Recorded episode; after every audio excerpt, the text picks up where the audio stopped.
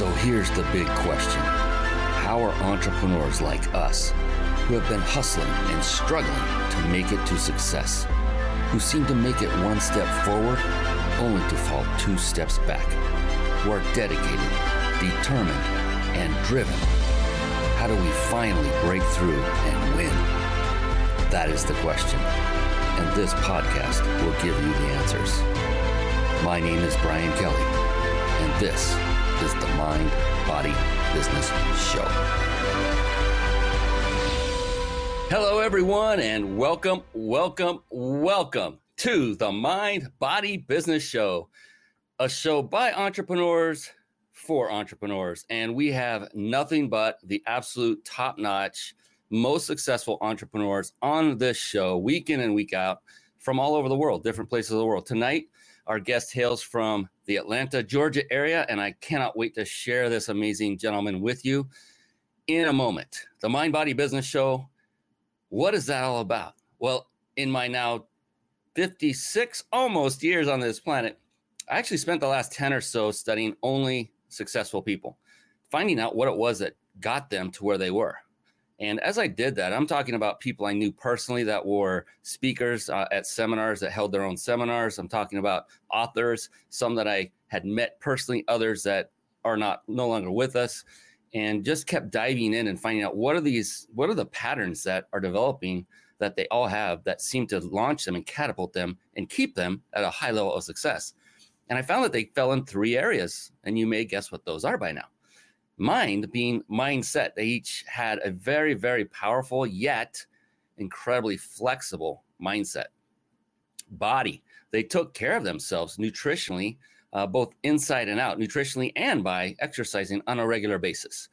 And then business, that's multi, multifaceted. There are so many skill sets that one must acquire and master in the area of business, like sales. We're going to be talking about that tonight, marketing, team building, systematizing, leadership, doing the books. The list goes on and on and on. And in fact, no one person, in my humble opinion, could truly master every skill set that is necessary to create a thriving, very successful business, except for the fact that if you just mastered one of those skill sets I just mentioned, then it makes it all possible. And that is the skill set of leadership. And once you've mastered that skill set, you can much more easily and seamlessly scale your business by bringing in those who have those skill sets that you may not have at that moment. And that is one phenomenal golden way to get your company up to the next level. Speaking of getting up to the next level, another thing that amazing, successful people do is they are all, to a person, voracious readers, readers of really high content, high quality books. And with that, I like to segue very quickly over into a segment I affectionately call Bookmarks. Bookmarks. Born to read. Bookmarks. Ready, steady, read. Bookmarks. Brought to you by ReachYourPeakLibrary.com. Yeah, there you see ReachYourPeakLibrary.com on the screen if you're watching, if you're listening on podcast, uh, if you're not moving, go ahead and take notes. Everyone, including those of you watching, also take notes on that old fashioned piece of paper. You remember that? That old parchment stuff, and maybe a writing instrument like a pen or a pencil.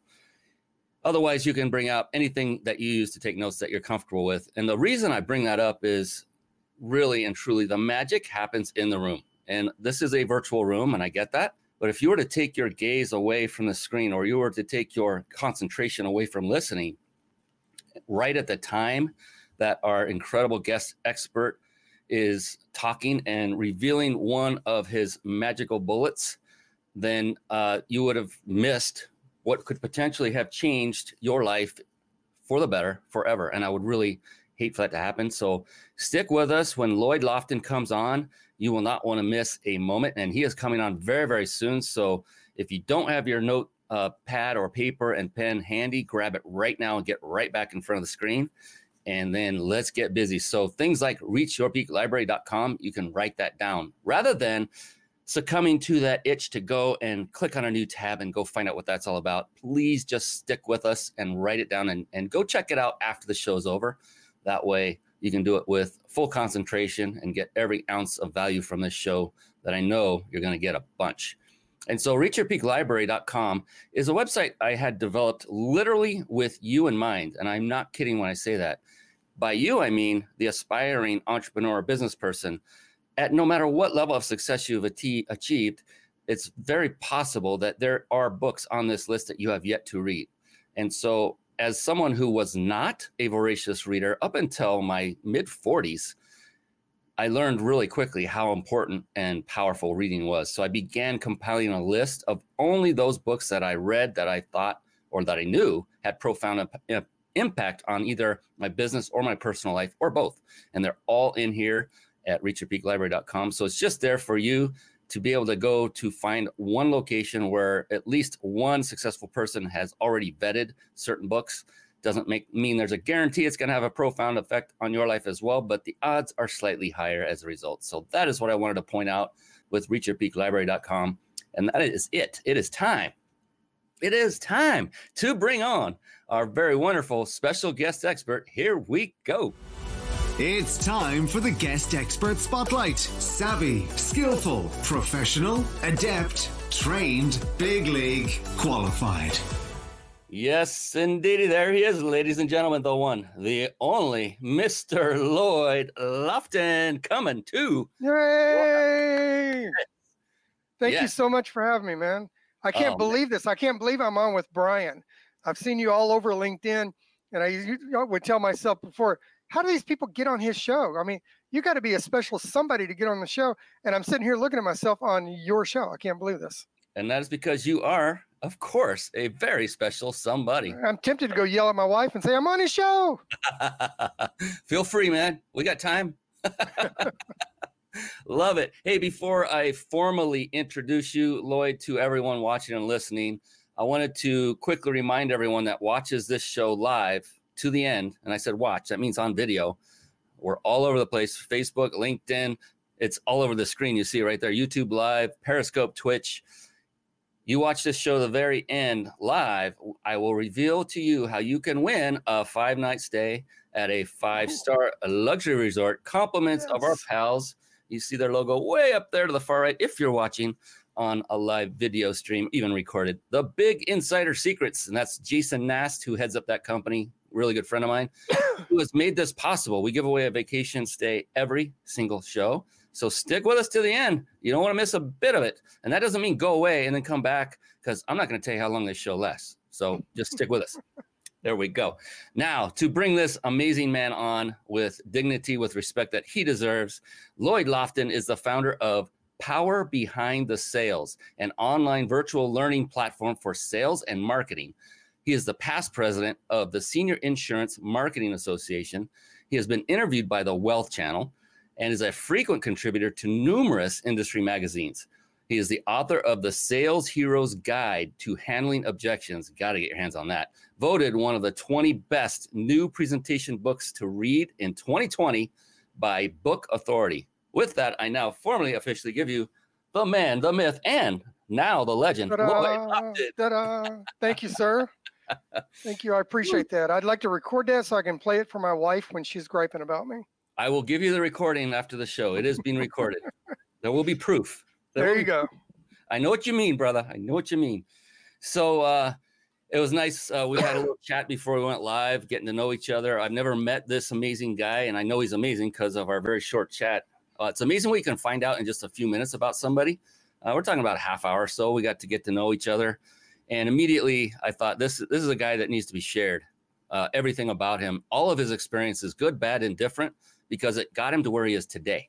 And he uh, loves it, lifts it up, embellishes it, embraces it, and utilizes it to continue to improve himself and those around him. And so I'm so excited to have this gentleman on. And what I like to do is now we just talked about you. We talked about your bio, a little bit about your background. That's all in that physical layer of things. And it, it's impressive. And I'm sure that there's many, many more things that can be said uh, that further enhance your prowess on what you've done.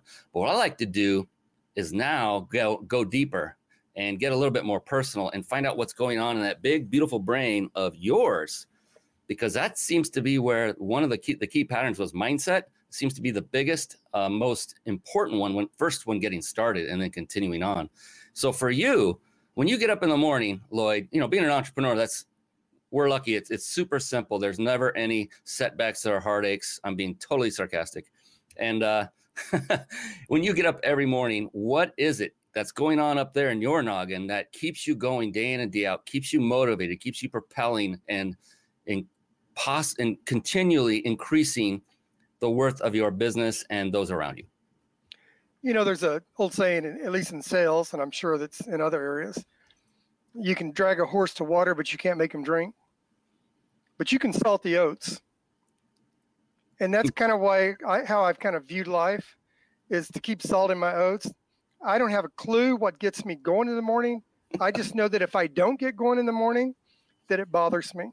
I had polio when I was four months old. I wore a brace corset and crutches till I was 16. I was in a body cast for nine months when I had seven muscle transplants. Now imagine you're 16 years old, you're in a body cast, and a really cute 22 year old girl comes in there and she has to wipe your rear end. I, I mean, that's really great for your ego.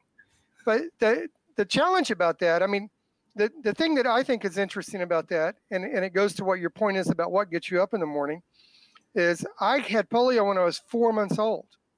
So I'm the normal one. When I'm walking down a mall and people are looking at me because of the way I walk, you're the one with the problem. I'm normal and and what that speaks to is every day I don't have I don't know what I can't do because I haven't done it yet. And the mm. good thing about doing something that I don't know whether I can do it or not is there's only two things that can happen. I can either not do it as as well or in the way I want to do it, or I can do it differently or do something else. So what gets me going in the morning is recognizing that I have to do something.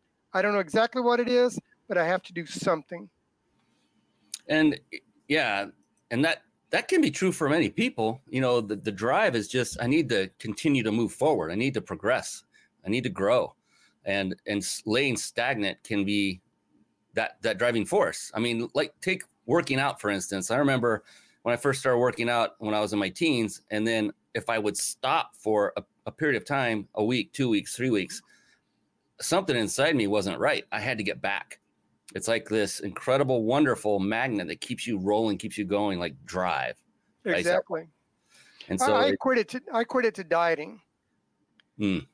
I, have always uh, had a, a, little bit of challenge with dieting because I can't exercise the way a, a lot of people can. I can't run and jog and all that kind of nonsense.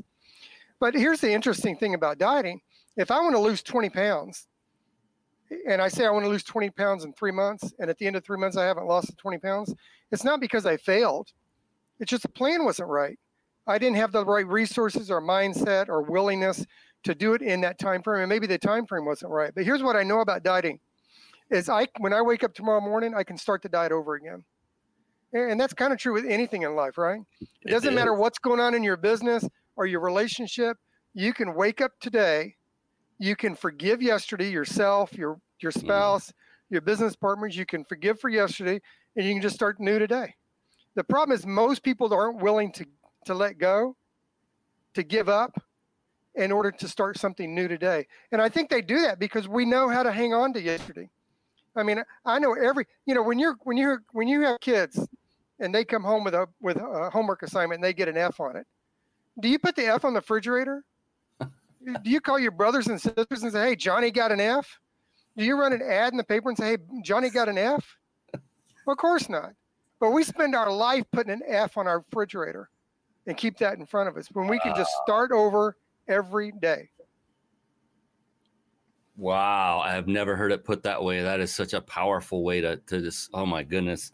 We I mean, we are all our own worst critics by far you know no one everyone else is looking at us with different a different lens and we're there literally if we could you know twisting our leg around kicking our own self in our butt for all the things that we think we fell short on. And what i this is one thing i tell all my clients uh, lloyd when i was especially when i was in the fitness industry is i don't care how many uh, if if the exercise calls for 10 reps and you only did four but that's absolutely all you could do then why are you kicking yourself for that? I said instead of doing that reach behind your back and pat yourself on it. And I said, literally, I want you to do this right now while I'm watching you and say out loud, good job, and then your name.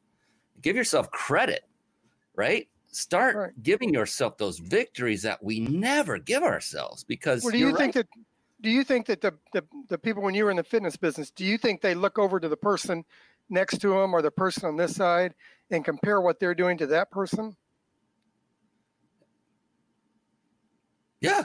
Because I think that's what slows people down a lot. Yeah. I think, for, for example, Tony Robbins is a great business leader, right? Mm. He's a great coach.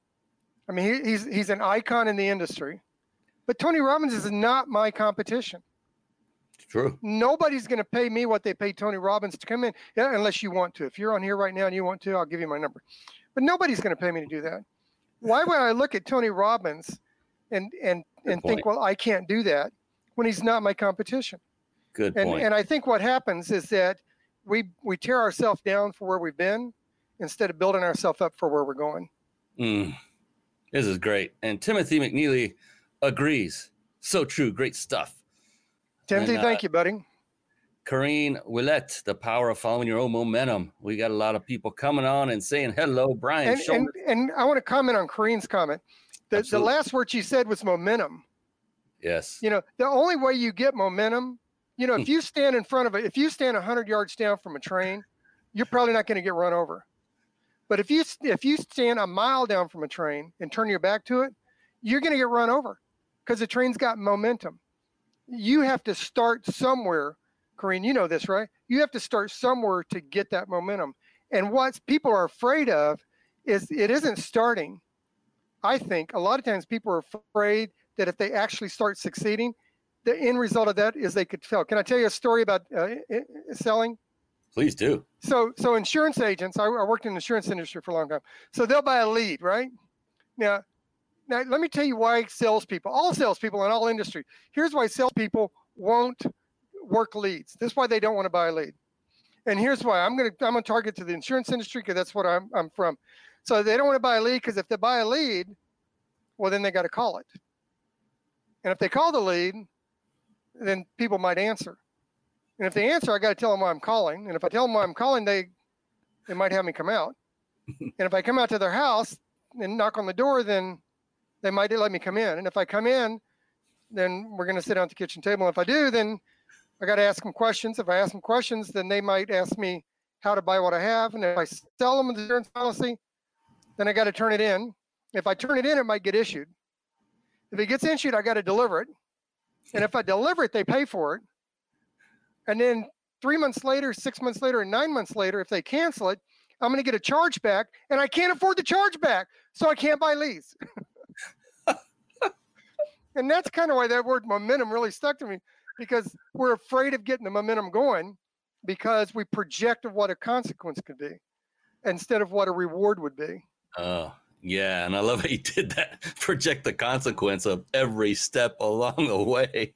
Yeah, we're afraid of it. You know, we used to. I used to drive when I was with the combined insurance company. and We'd go door to door. I used to walk up to a house and I'd walk past the house and look at the house. I'd look at the car, look at the swing set. I'd try to figure out if they got enough money for it. But what I'm really doing is I'm afford, avoiding rejection. Yes. And then you go knock on the door, and I'm knocking on the door thinking, praying to myself, don't answer, don't answer, don't answer. And then they answer like, dang. I had a great sales manager one time. The, he, the way he taught me to go door to door is he took me in an apartment complex Oh, with a hundred units. oh, And he said, Your goal is to get a 10% closing rate, which in sales is like pretty crappy. He said, Your goal is to get 10% closing rate. Now, back then we made eight bucks on a sale. But, you know, I mean, this is 1970, 19, 1980. Eight bucks was some decent money. We made eight bucks on a sale. And he made me knock on every door in that apartment building from eight o'clock in the morning to nine o'clock at night. Every door. took me all day to knock on 100, 100 doors. But guess what happened at the end of the day? I had 10 sales. mm, I made more money as the as a rookie that that day, and that impacted everything I did from then on. Because what I recognize is, but just because you knock on a door and somebody says no, like like I I had some health problems, uh, health issues a few years ago. They didn't kill me. When I knock on a door and somebody says no, when I make a phone call and somebody says no, you know you actually don't get cancer from that. I know it's kind of a strange idea. You don't get leukemia from that. You don't get diabetes from that. You get hurt feelings, yeah. but if you're married, you're going to get that anyway. Oh my gosh, this is awesome. Oh, I'm laughing so hard, especially when you're talking about all the the hesitation, resistance due to the fear of rejection. I'm only laughing because I so relate to having gone through all of that. And you know, to be honest, I think part of that goes through each and every one of us. Uh, I don't know if it's true for you, but for as seasoned a veteran one becomes, that there's still that lingering feeling of possibly someone's going to reject us, and we don't like that, and it's not a positive thing. But um, is that something you've overcome completely, Lloyd, or is it something no. that is all yeah, okay? I have been nervous all afternoon. Look, I have a thing of drink because I didn't want to get dry, dry mouth with you. I also have a thing of hot coffee because hot coffee keeps your voice your voice warm, so it doesn't close up on you. And, and then I have mints here. So no, I get nervous all the time when I get up on stage to to do an on-site training. Mm. I always get nervous, and if I'm and, and, I usually do a pretty good job when I'm nervous because mm-hmm. I'm actually thinking about what I'm doing. Yep and and when I when I'm when I'm getting a little bit nervous, I'm more cognizant of the audience. I'm more cognizant of tone of voice, voice inflection, body language because I'm paying attention to it. If yeah. I'm not nervous, then I'm just arrogant and cocky and I actually think I know what I'm doing. And people in the audience are looking at you going, "Well, you're a moron." And I'm not saying I'm not a moron sometimes, but I just tend to be a moron less when you actually take the risk. And it and it doesn't hurt. Nothing happens I mean, the, the hardest part about doing anything is just acting. You know, I hear this this stuff out there about making a decision. Just make a decision. And I think that's like the craziest advice to give anybody because you can make a decision and stay on the couch. you know, like I, my decision is to make a million dollars, but I'm going to watch football today. So I made the decision. So I go back to all those books I read you know, I go back to the Go Getter, which is one of the best books ever written. I go back to the Go Getter and say, I made a decision. Where's my money? I didn't realize I had to actually get my butt and do something. So I, I tell people act. Just I, I'm not a big fan, and this isn't putting anybody down. The, the first five books that you showed, I've got those books. I, I read them. I'm a I'm a prolific reader. I go to sleep at night listening to podcasts like yours. Mm-hmm.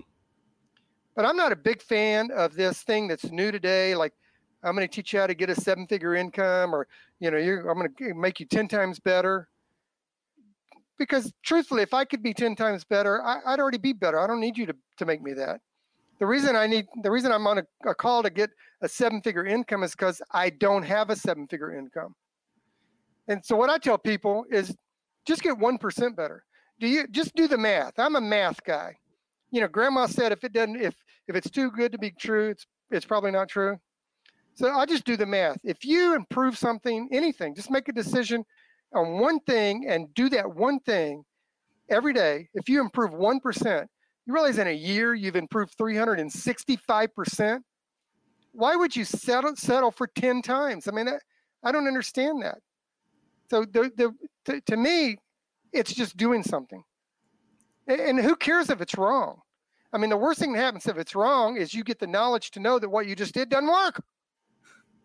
So just do something. That's the hardest. That's the hardest thing I find when I when I work with people. The hardest thing is just to do something.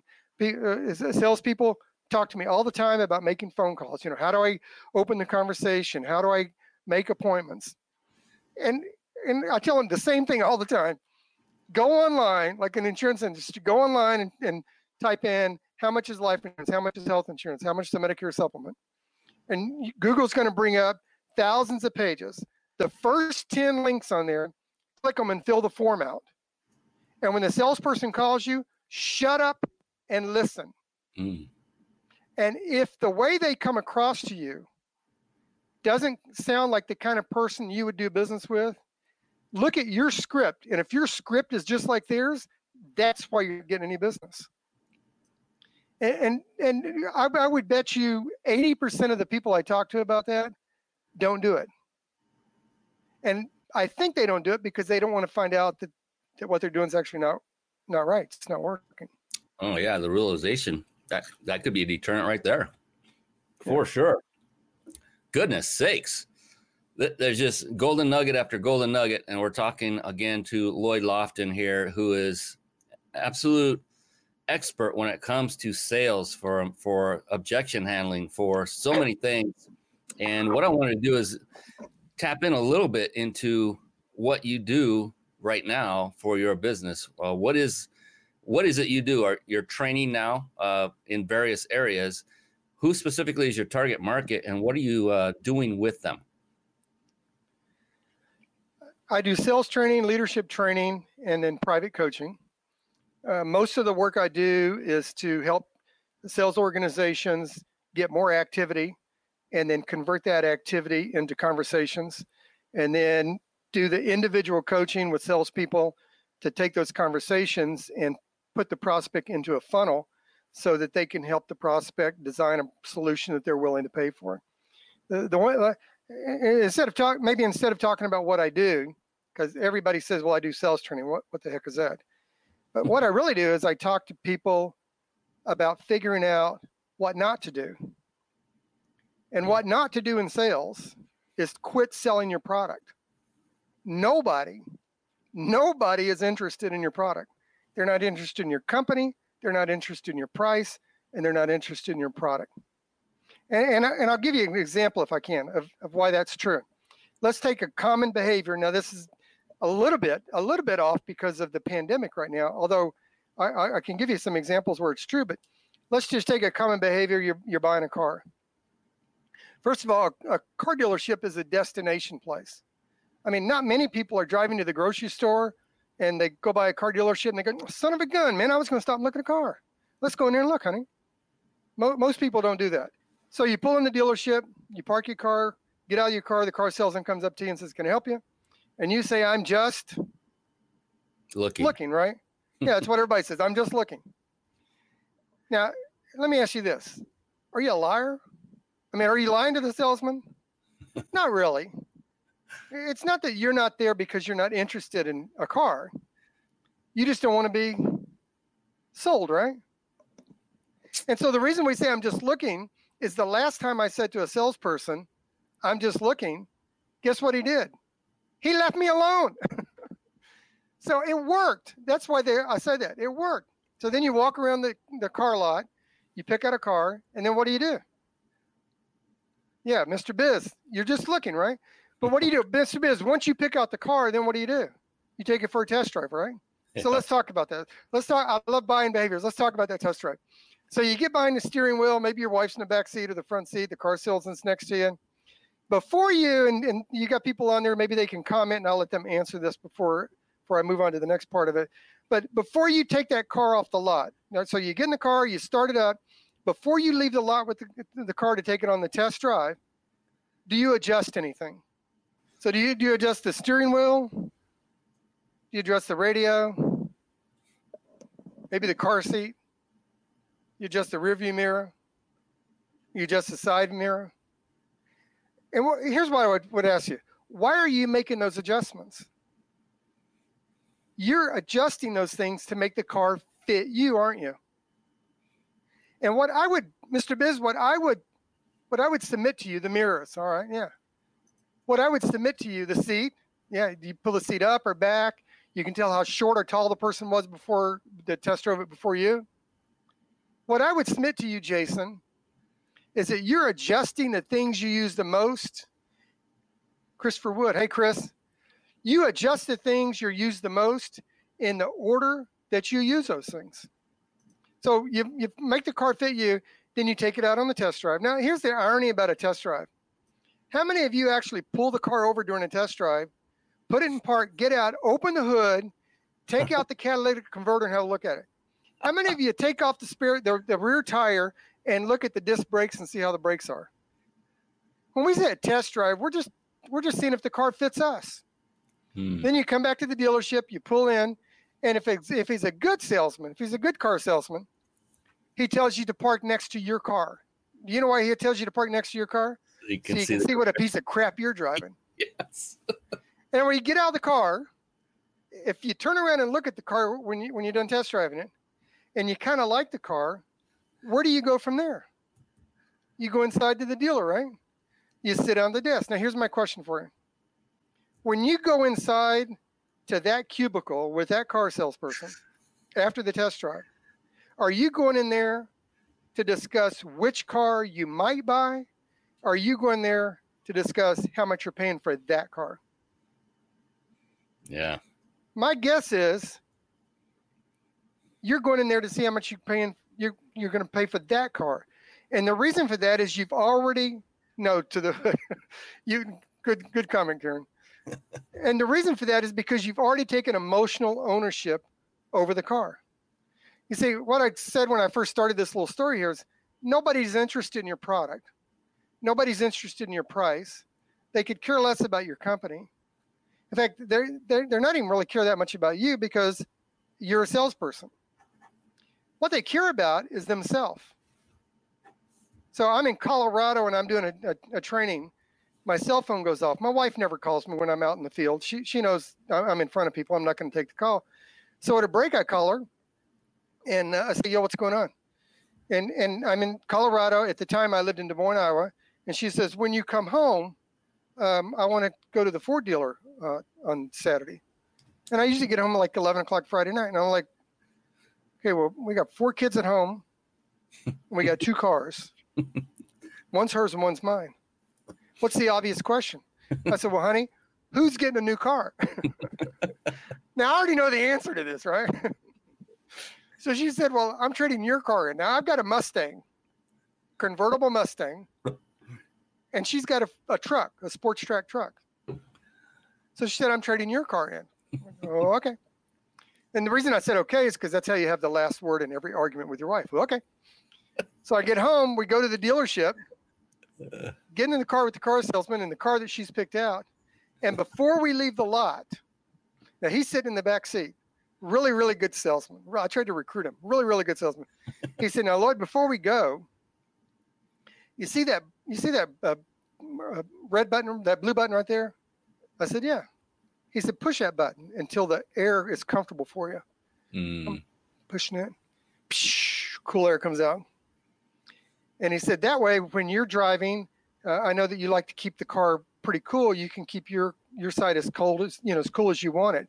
Now, Debbie, you see that red button over there? Just push that red button over there, and she reaches right for it. Now I had to kind of look for it. She reaches right for it,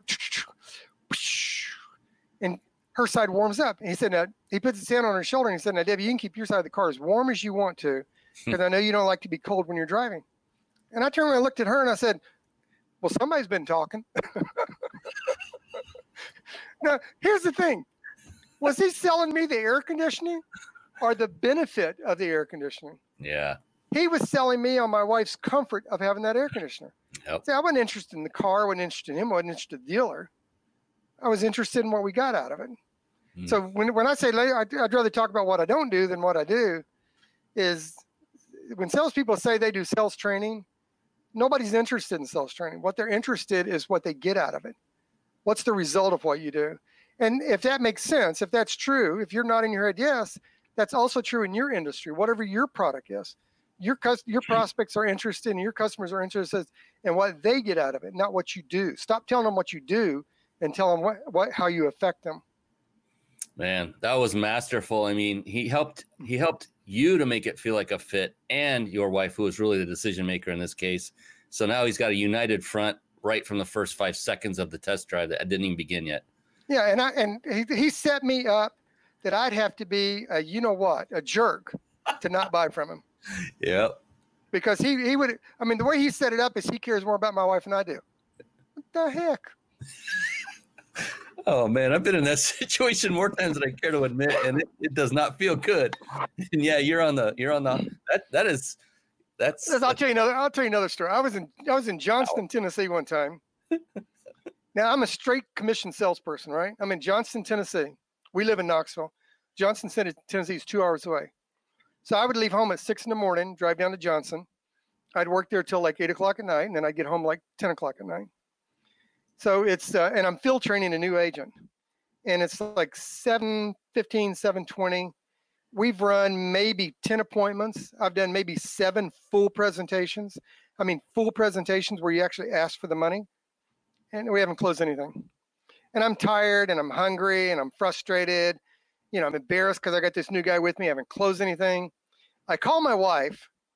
Now I got a speakerphone in the car. I call my wife, said, Hey, I'm getting ready to get on the freeway. I'll be home in about two hours. And she said what every salesperson dreads their wife asking. I mean, how dare you ask this question? What is the matter with you?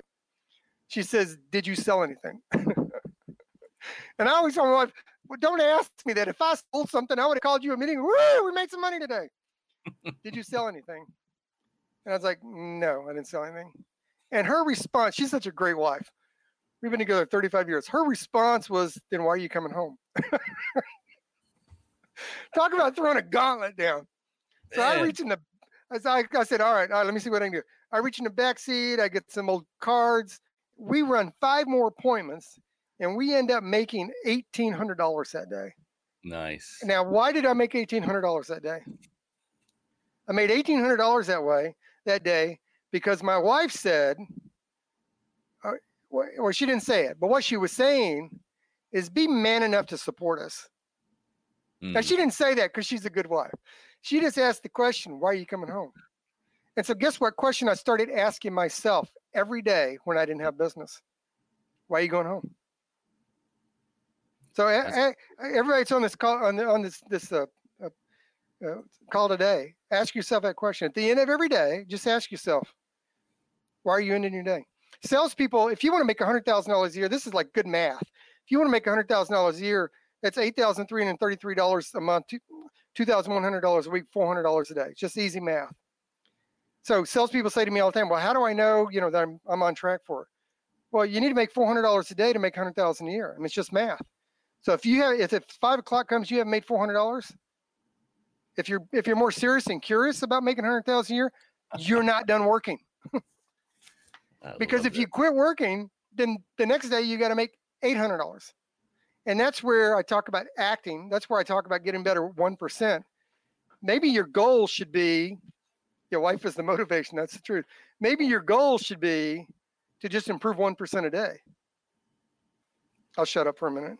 Nah. No, I mean, this. So, look, I was talking about the opening of the show, recommending that folks take notes. I'm running the show. I'm the producer. I'm the guy on the side. I'm running it, asking the questions, and I've got nearly a full sheet already writer's cramp to go with it. And I'm loving every second because the value and the information, the knowledge that you're sharing is is absolute gold to everyone watching and listening now, and it will be for all those who watch and listen to the recorded video and podcast. And so I'm I'm so excited that I get to be the one that shares you with everyone. Uh, and that's all I'm doing. I'm just the conduit, and Lloyd is the talent. This is the man that brings it. He's got the he's got everything. He's got the experience, the acumen, the intelligence, everything, and he loves to help people, or he wouldn't be on this show. Does he want exposure for his business? Of course he does. So do I. But he's also here because he's he loves to serve people and to help people, and he wouldn't be spending all this time if that wasn't part of his being. And so I appreciate you for that. So you can't believe it. And we're not over. I'm not ending the show, but I just want to throw that in there that I appreciate. Good. I thought I, I thought I ticked you off for a minute. You know, that's how my wife gets rid of me, and she starts complimenting me. nah, no. Uh, in fact, that was I was that was marking the halfway point of the show. Just letting that sink in for everybody. It's uh, been almost an hour. Uh, not quite, about uh, 20 minutes out, so 40 minutes or so. But yeah, this is just phenomenal information, and my gosh, I love every bit of this. If you're more serious than curious, that's a great line. Oh my goodness! And well, love- you know, the reason I say more serious than curious is I, I ran a, a, a sales office in Knoxville, Tennessee, and I had an agent whose wife. You know, speaking of making hundred thousand dollars a year, I had an agent whose wife was a pharmacist and made ninety thousand dollars a year. She needed him to make fifty-two thousand dollars a year to maintain their lifestyle. As soon as he hit right around $50,000 for the year, guess what happened to him? He disappeared. because he made what oh he came in the office every day but he played on the computer and you know he read leads like he's a clairvoyant and he could tell who was a good lead and who was a bad lead. And he would write hardly any business after that. Mm. and so the, the, the what in my experience what happens is people are living at the level they see themselves living at. Yeah. They don't live higher now they they now i'm not talking about i'm not talking about spending habits. People usually spend between 30 and 40% more than they should spend for their income.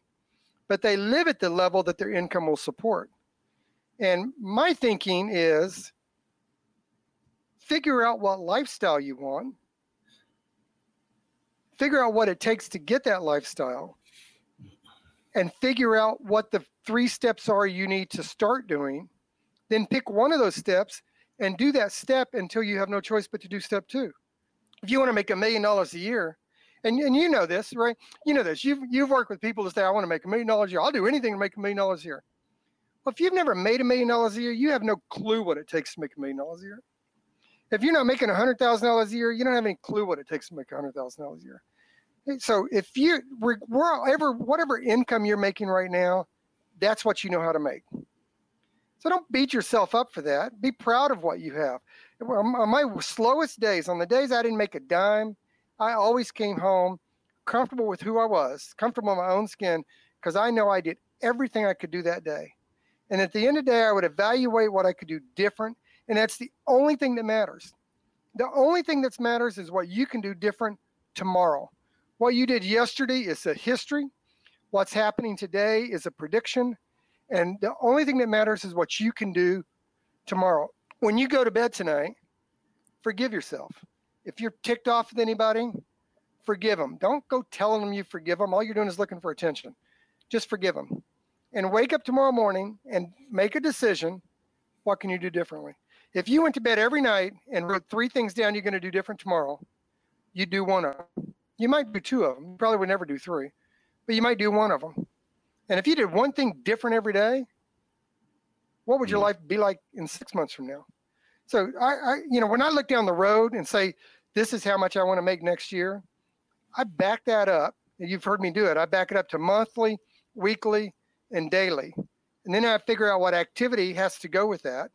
And then I make a decision which activity I'm actually willing to do. Because if you're not willing to do the activity, I mean, just be honest with yourself. If you're not willing to do the activity, that's okay. There's nothing wrong with not being willing to do a particular activity. Just find an activity you're willing to do and do that. Even if you do it badly. Like I used to say all the time, I don't believe, um, I used to say all, all the time, I don't believe in trying. In fact, I had this little, I had this little experiment that I did. I would put a jar on a table, like I'd put the cup on the table and th- those of you that are listening at home, do this right now. Put the put the cup on the table. Put a cup in front of you on the table, and then what I want you to do is I want you to reach out. I want you to reach out and try and pick that cup up. I'll give you. I'll count to ten. I'm gonna give you the ten to try and pick that up. So what you're gonna do? The cup's sitting there, right? You're gonna reach out and you're gonna try and pick the cup up. So one, two, three, four, five, six, seven, eight, nine, ten. Now, how many of you picked the cup up? Because if you picked the cup up, you failed the experiment. The experiment was to try. And the reason you failed it is you can't try. You either make a decision to do it or you make a decision not to do it. So that used to be my philosophy. I've kind of tweaked that philosophy. Now I think you should try something. And when you figure out what's not working about it, then you should just do it. Because if you don't try it, you'll never get started. True. But once you try something and you figure out what doesn't work, then just stick with what works and do that. Just do it. So make a list of three things every night that you're going to do different tomorrow. Do one of them different. Figure out what it is that you, you can't do or doesn't work. Then quit doing it Quit beating yourself up for it. Quit complaining because it didn't work. Do the part of it that does work. Well, I didn't make I didn't make four hundred dollars. I only made two hundred dollars. Congratulations. And then the next day, go back and repeat the same thing. Just improve one percent a day. Don't try and do seven figure income. Don't try and ten times. Don't try and do any of that nonsense. Just do one percent a day. One percent a day. Anyway, that's that's that's my advice. That's phenomenal advice. Uh, I had a mentor that taught me something along those lines where he talked about when he was young and didn't have a whole lot of money, he literally would get in a car and drive to very affluent areas and neighborhoods and not just drive through them, but actually experience them and put himself in that place as if he owned one of those multi-million dollar homes and you know that worked. And he then developed the seminar in, uh, business. I worked with him uh, for for years, became his lead trainer from stage for two years, and and learned a lot from him. And from that, you know, now my wife and I were heading to San Diego this weekend. And guess what we're going to do on the way there? We're going to drive through all the areas we would love to live that are currently out of our reach. We want to see those that are out of our reach. You know, say, oh, that's too much money. Good, because that's what that's where we're headed. Uh, that's the only way. Like you said, people are living at the level that they see themselves, literally where they see themselves. It's so true. I used to I used to combat that notion for so long, thinking that's not logical, because uh, I was a very logical person.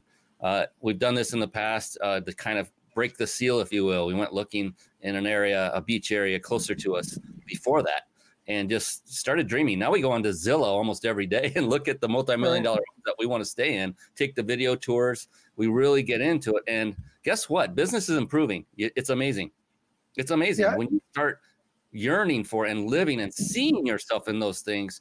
It just propels you subconsciously. I think a lot of it is subconscious, but you gotta you gotta do the conscious work. You gotta go out and be in it and see yourself there. Let me let me share let me share. So I agree with you 100. percent Let me share something with you because all we hear on the news today is how bad things are, right? That, that's all that's all we hear on the news the news all day. When I was with the combined insurance company, I ran a sales team. We took salespeople dreaming. So every day I would take them to the Cadillac dealership. If it was a single guy, I would take him to furniture rental places and and talk him into uh, renting furniture. Well, really, what I did is I was getting him in debt so he couldn't afford to quit. But by taking him dreaming, they start seeing the possibilities. Yeah. Eh, when you watch the news tonight, tomorrow, when you watch the news and you hear how bad everything is, I don't care what your persuasion is. When you hear how bad everything is, I want to, if I could, uh, if you don't mind me sharing a little bad news, I just want to share with you the worst thing going on in the marketplace right now. So get a pen and write this down because you're going to want this. This is the worst thing that's happening right now. And this is from Kiplinger. So I'm not making this up. You can go to Kiplinger tonight, kiplinger.com, and bring it up. And uh, 7 Eleven is hiring 20,000 people this year. Wow. Okay. This is how bad the economy is right now. Ace Hardware is hiring 30,000 people right now. Amazon is hiring 100,000 people right now. CVS is hiring 50,000. Facebook, 10,000. Target's hiring 9,000 people. Anyone that's a millennium, I know you love Target, so I know you're going to want to go have a look there. Rite Aid's hiring 5,000. PepsiCo's hiring 6,000. Nestle's hiring 5,000. Lowe's is hiring 30,000 people. Wait a minute, minute. There's a pandemic. People are out of work. People don't have money to fix their house up. Don't believe the news. And finally, the staple for everybody, regardless of income level, Walmart is hiring 150,000 people. Now, let me tell you, I know, I know some of you, right? Some of you on here right now think, well, oh, that's not enough money. That's low wages. Let me tell you why I told you about how many jobs are out there. They buy what you sell. They are the market.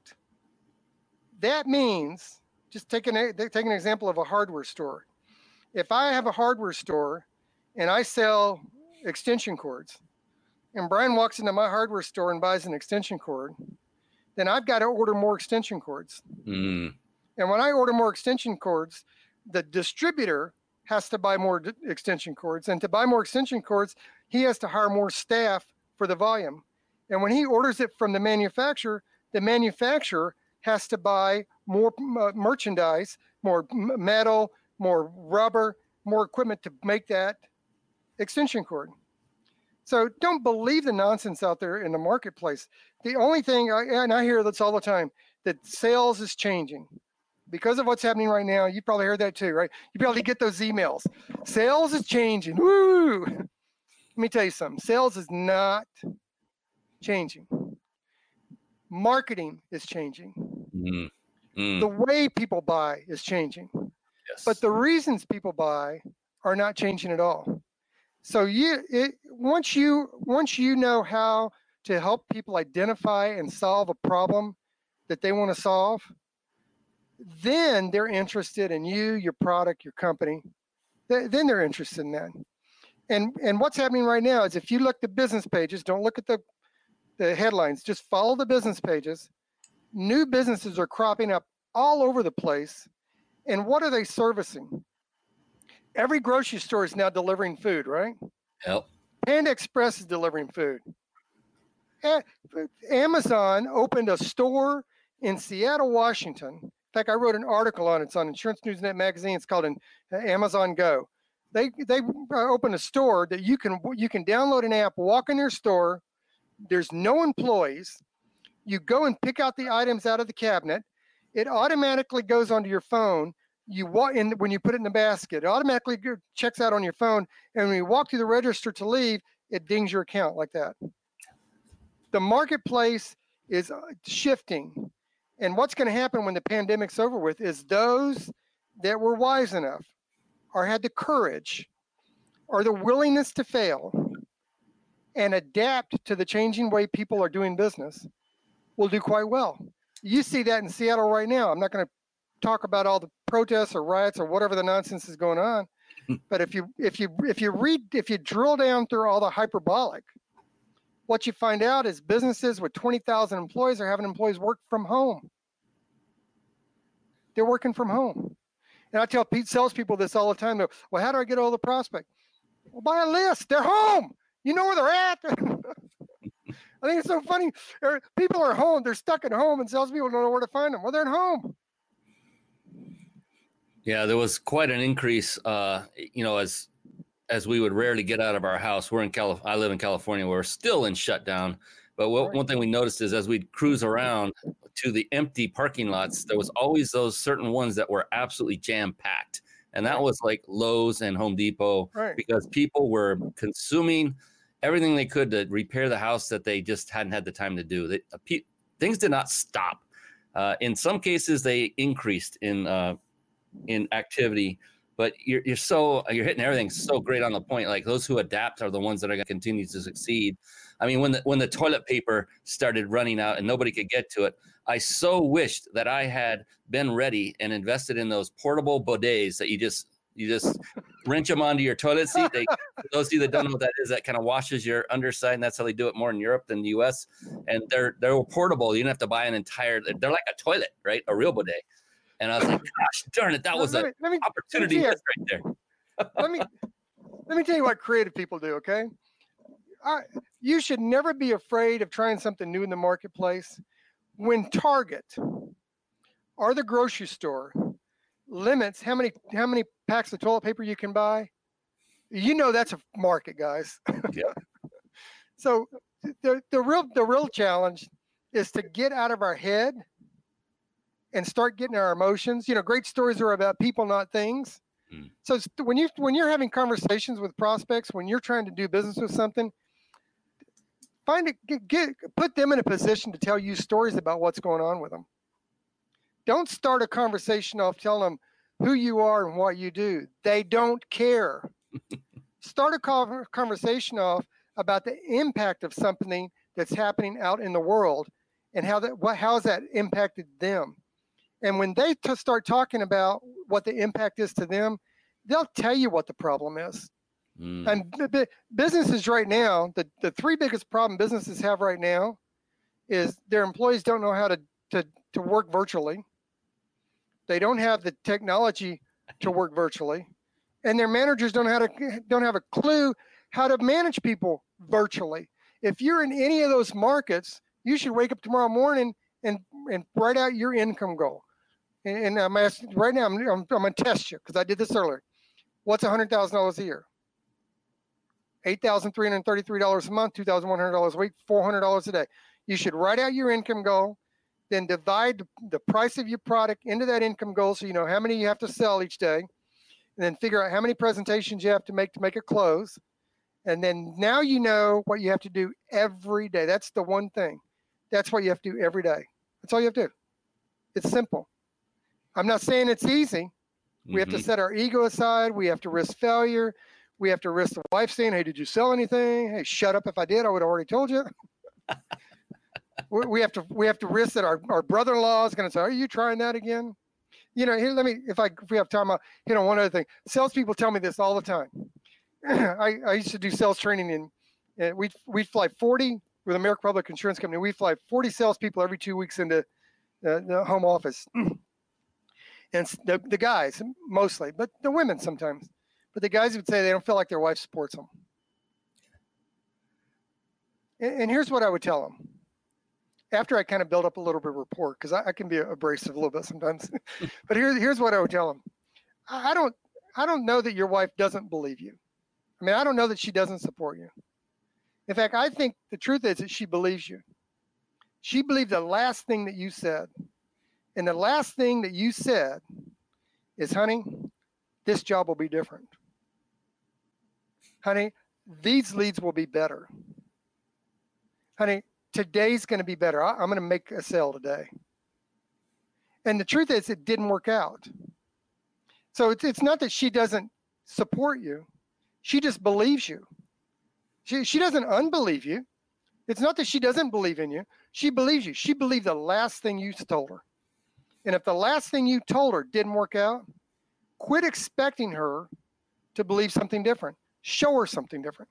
And wives, that's the exact same thing. Men are babies, they're egotistical, they're childish, they, they, they can't admit where their own weaknesses are. You know, they want to be the man of the house when we know you are, you're the you're the boss of the house. We know all that kind of stuff. Yeah. The, the truth is all the guy wants to know is it's okay to fail. The failure doesn't create divorce, it doesn't create affairs, and it doesn't create cancer. Failure simply means what do you need to do different? Now, now here's the only way that works. You have to actually go out and do something every day. There's not a spouse in the world that will care that you came home with no business if in fact you put a full 10 or 12 hours a day in. But if you're not putting it in, then you have to be honest with yourself. Maybe it's the activity you're doing that you don't like. Well, I was with Physicians Mutual for a while, and when I first started, they had a new agent training. Now I'm straight commission. The manager calls you in from the field to go through a, a training. I'm a door-to-door guy. So this is, I don't know, 25 years ago. I'm a door-to-door guy, and the manager stands up in front of you and says, "The only way you can make appointments is if you call and schedule the appointments. That's the only way you can make appointments here. That's the only way you can be successful here." And I sat there in the room nodding my head like this, thinking, "You're a moron. I'm never going to do that." so you you have to just figure out what you will do, not what you can do. I hear all this nonsense all the time from positive attitude people too. you can do this, you can do that. Yeah, maybe. But will, what will you do? If you won't do it, stop trying to do it. Figure out what you will do. Do that one thing different every day. Forgive yourself, forgive your spouse, forgive other people. And 1% a day in a year is a 365% improvement in my in my math. Maybe your math's different. So, like I, I like to tell everybody that you know there are many different recipes for success. All you need is one right. proven recipe for success. Lloyd has given that to you tonight. Uh, if you didn't catch that, play this back and take notes and pull out those nuggets. He said several things multiple times. You know, repetition is the key to mastery. He's a phenomenal salesperson. You can tell he's a, also a incredible trainer uh, because he's actually training you right now. I don't know if you got that, but he is literally training all of us, including myself. And I'm loving every second. And speaking of every second, we are at that time. And before we finish up, we got a couple things to take care of. So stick with us. Uh, one is, uh, Lloyd, I like to close every show. We're not doing it this second, but very soon with a very special question uh, I asked this of every past guest expert who's been on the show, and I found it to be quite um, interesting the responses I got uh, because it can be somewhat personal in nature, and uh, it's also can be kind of uh, uh, it's a very compelling. Uh, the, the, responses are just interesting, and some are very very powerful. but before we do that, I promised everyone who stuck on with us live to the end. It's now that time that they would have the opportunity to win a five night stay at a five star luxury resort. And this is how you do it. Now, you now have, and I will speak on behalf of Lloyd. I hope he doesn't mind. We, you now have our permission to pick up that phone if you're not watching on a phone already and take your gaze away from the screen for just a moment. Well, you'll need to see it here in just a second, but go ahead and do this with your phone. Pull up that uh, text messaging app, and where you would actually put in the name of the person you're going to text. Instead, put in the phone number you see on the screen, and that is 314 665 1767. And then where you would actually type in the message, you know, where you put those emojis and all the smiley faces and things, just tap down there. No emojis, just type in the words peak, that's P E A K, with a dash or a hyphen immediately following that. And then the word vacation, all together, no spaces. So that's peak dash vacation. Again, the phone number is uh, 314 665 1767. Go ahead and do that right now. Enter to win, and you'll start some uh, automatic responses through the system, get you enrolled so we can randomly pick the winner of this week's vacation giveaway. All compliments once again of our buddies at the Big Insider Secrets, Jason Nast and Company. So we're going to come back and also right after right after this question, stick around because Lloyd has something he would like to share with you, a special gift of his own, and then we will call it an evening. But before we do that, I want to get to that that one heavy hitting question that I know Lloyd is now sweating over. No way, he's a he's a professional. He doesn't care. He's fine with it. Here's the thing, Lloyd. Uh, I've asked it of many people, over hundred in the past, and the really cool thing I found out is there is no such thing as a wrong answer. It's impossible to answer it incorrectly. In fact, just the opposite is the case, and only your answer is the correct answer. It's impossible to answer incorrectly, and whatever you answer will be correct because it has that personal nature to it. So, are you ready for this wonderful doozy of a question? I, I guess ready to rock and roll. Leaning forward, here we go. Lloyd Lofton, how do you define success? Failure. Failure.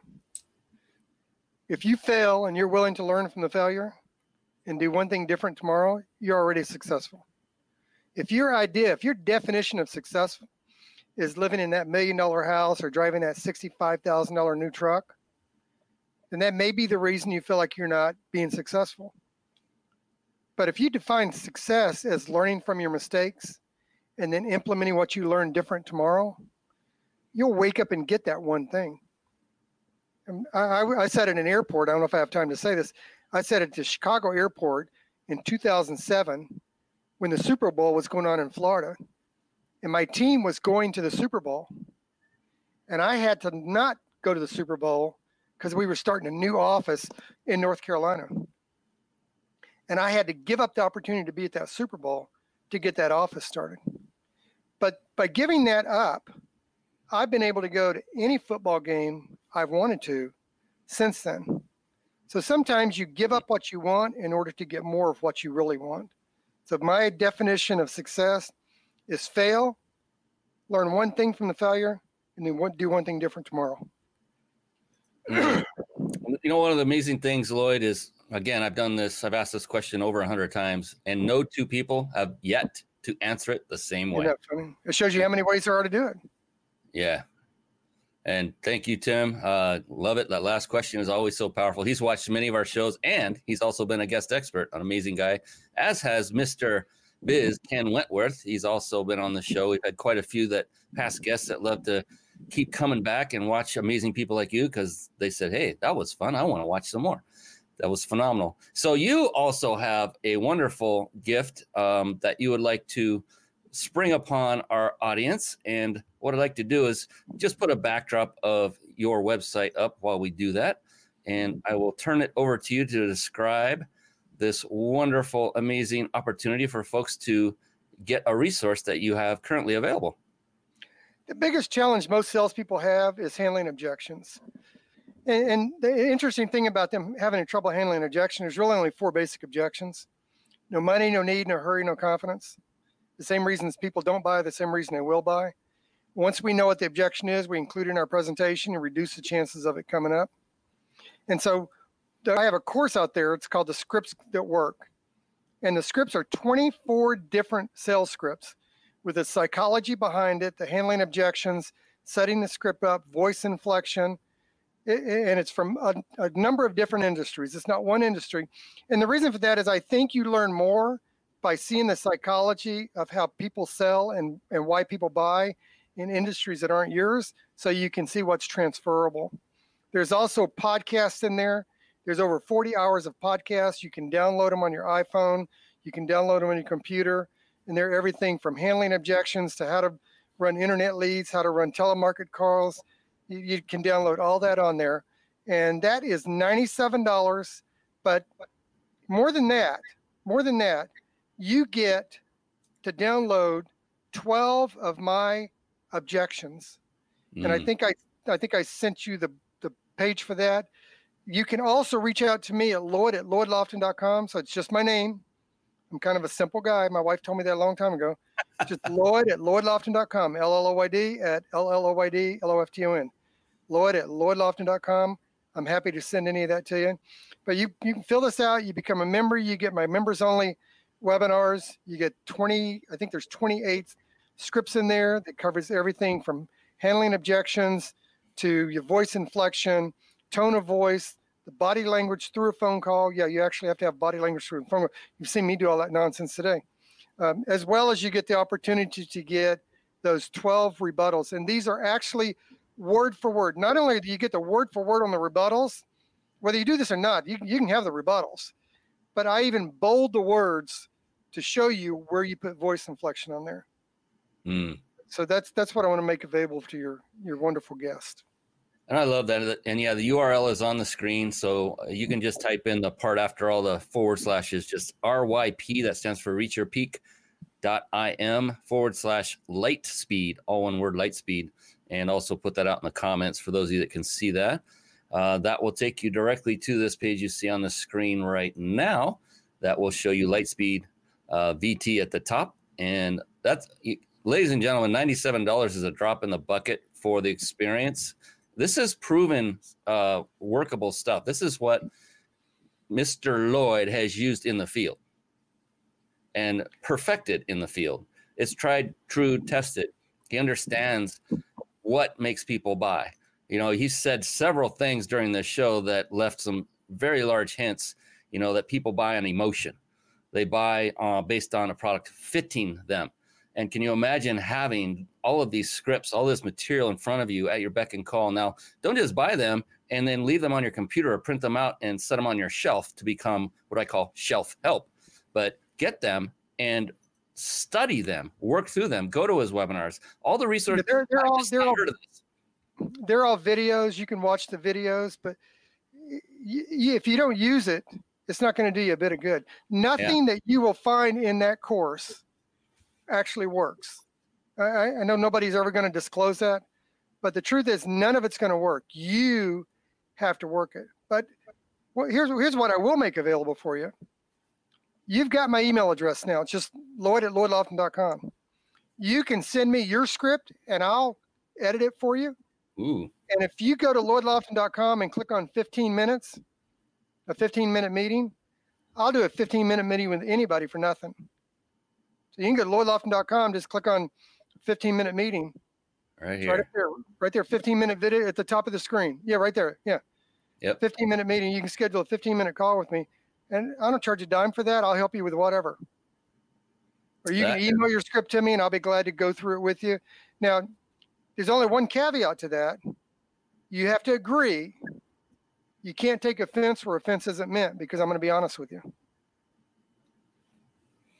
Yeah, definitely. For those of you that take him up on this offer, give him the respect he deserves uh, and use that time wisely. 15 minutes, it could be a life changer for you. Uh, and I know just talking to Lloyd through this show and then the brief time before the show, this guy brings it. He's got he's got the proven acumen. He understands how to do this he's a product of the product and then some because he has gone through and and the blood sweat and tears you have the information available to get it if you so desire and like i like i always say the system doesn't work unless you work the system get it implement it put some time aside every single day to uh, digest and put into action what you're going to learn from his scripts and every all the other resources that are included i honestly didn't know about this entire package until about five minutes before we went on the show. And I said, Yeah, we've got to make this available. Are you kidding me?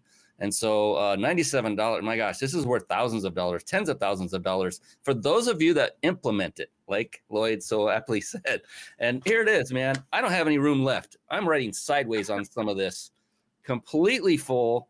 One of the most enjoyable shows I've ever hosted, Lloyd. I, I cannot thank you enough. We need to call it a night for everyone's sake. I'm going to keep talking to you for another hour past this, if you don't mind, uh, because I, I just I, I own this place right now. No, I'm kidding. We're to let everybody go. Uh, respect, massive respect for you, uh, Mr. Lofton, for coming on tonight. Everyone that's been with us for the entire show, appreciate you coming on, commenting, throwing out some great questions. We are going to do this again next week on Thursday. Until that time, this is Brian Kelly on behalf of Mr. Lloyd Lofton. I am the host of the Mind Body Business Show, and we will see you again next week. Until then, be blessed and see ya for now. So long, everyone. Thank you for tuning in to the Mind Body Business Show podcast at www.themindbodybusinessshow.com.